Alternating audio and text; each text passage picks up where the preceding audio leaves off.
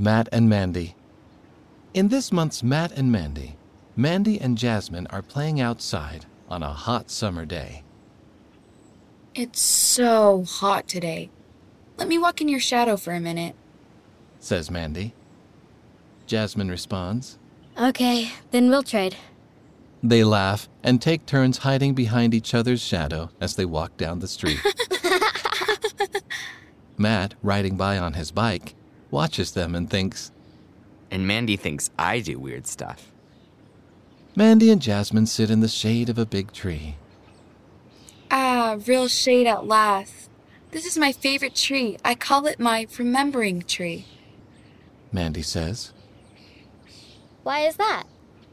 Last summer, I was under this tree reading the Book of Mormon and praying about it. And I got this peaceful feeling. I really felt it was true. I still read and pray, and when I remember what the Holy Ghost has already taught me, my faith gets stronger. End of Matt and Mandy.